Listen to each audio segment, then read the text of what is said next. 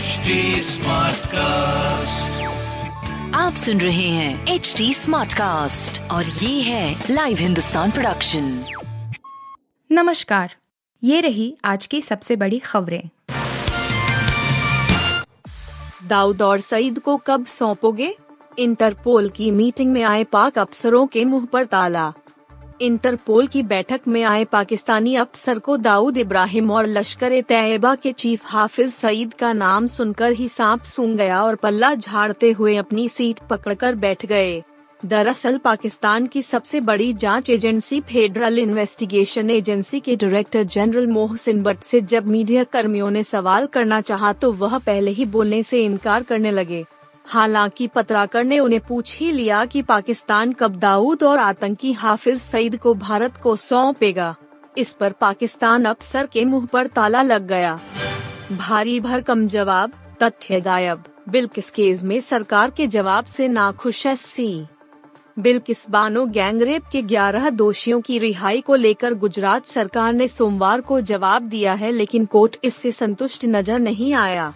सुनवाई कर रही बेंच ने कहा है कि यह जवाब बड़ा भारी भरकम है और इसमें तथ्यों की कमी है। कोर्ट ने कहा कि इस हल्फनामे में अदालती फैसलों को भर दिया गया, लेकिन तथ्य छोड़ दिए गए। सुप्रीम कोर्ट ने याचिकाकर्ताओं को गुजरात सरकार के हल्फनामे पर जवाब देने के लिए 29 नवंबर तक का वक्त दिया है। बता दें कि गुजरात सरकार ने इस बार 15 अगस्त पर गुजरात दंगों के समय बिल्किस बानो गैंगरेप और उनके परिवार के साथ सदस्यों की हत्या के दोषियों को रिहा कर दिया था। कोहरे के बीच आग के गोलों में तब्दील हुआ हेलीकॉप्टर चश्मदीद ने बताया। केदारनाथ की पहाड़ियों में भले ही अधाधुंध हेलीकॉप्टरों के उड़ान के चलते यहाँ शोर शराबा बना रहता है। लेकिन मंगलवार को तब यहाँ अजीबो गरीब आवाज़ आई जब कोहरे के बीच गरुड़ चट्टी की पहाड़ी में हेलीकॉप्टर टकराया। इस बीच यात्रा मार्ग पर चले यात्री अपने अपने जगहों पर खड़े होकर पहाड़ी पर देखने लगे तो कुछ ही देर में तेज आवाज़ और धुआँ माँ की लपटें दिखाई देने लगी। केदारनाथ की पहाड़ियों में यूँ तो हेलीकॉप्टर की गूंज सामान्य बात है। किंतु तेज और करकराती आवाज़ घाटी में कम ही सुनने को मिलती है, ऐसा किसी दुर्घटना का संकेत ही माना जाता रहा है या हेलीकॉप्टर में कोई बड़ी खराबी आने से ही ऐसा प्र बीसीसीआई ने किया साफ़, एशिया कप 2023 के लिए पाकिस्तान नहीं जाएगी team India.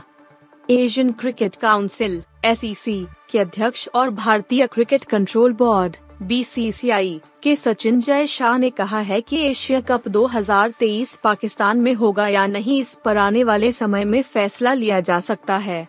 गौरतलब है, एशिया कप 2023 की मेजबानी पाकिस्तान क्रिकेट बोर्ड पीसीबी करेगा और फ्यूचर टूर प्रोग्राम के मुताबिक यह पाकिस्तान में खेला जाना है। बीसीसीआई की एनुअल जनरल मीटिंग एजीएम में इस बारे में चर्चा हुई। बीसीसीआई एजीएम में घोषणा हुई कि सौरव गांगुली की जगह रोजर बिन्नी बीसीसीआई अध्यक्ष की कुर्सी संभाल रहे हैं। किसानों को दिवाली गिफ्ट, गेहूँ समेत छह रबी फ़सलों के एमएसपी में इजाफा। दिवाली से पहले मोदी सरकार ने किसानों को गिफ्ट दिया है। केंद्र सरकार ने मंगलवार को 2023-24 सीज़न के लिए छह रबी फ़सलों के न्यूनतम समर्थन मूल्य को मंजूरी दे दी। बड़ा फैसला लेते हुए सरकार ने गेहूँ के एमएसपी में एक सौ दस रूपए और जौ में एक सौ रूपए की बढ़ोतरी की है। इस तरह गेहूँ का न्यूनतम समर्थन मूल्य दो हज़ार एक सौ पच्चीस रूपए प्रति क्विंटल हो गया है।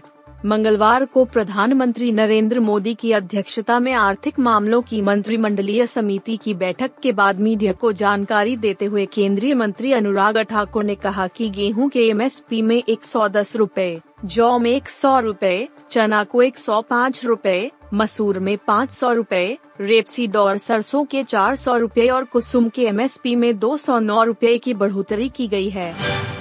आप सुन रहे थे हिंदुस्तान का डेली न्यूज़ रैप। जो एच टी स्मार्ट कास्ट की एक बीटा संस्करण का हिस्सा है।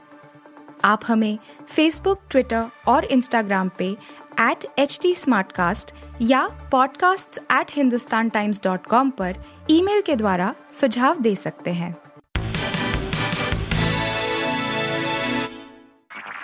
आप सुन रहे हैं एच टी स्मार्ट कास्ट और ये था live Hindustan production HD Smartcast.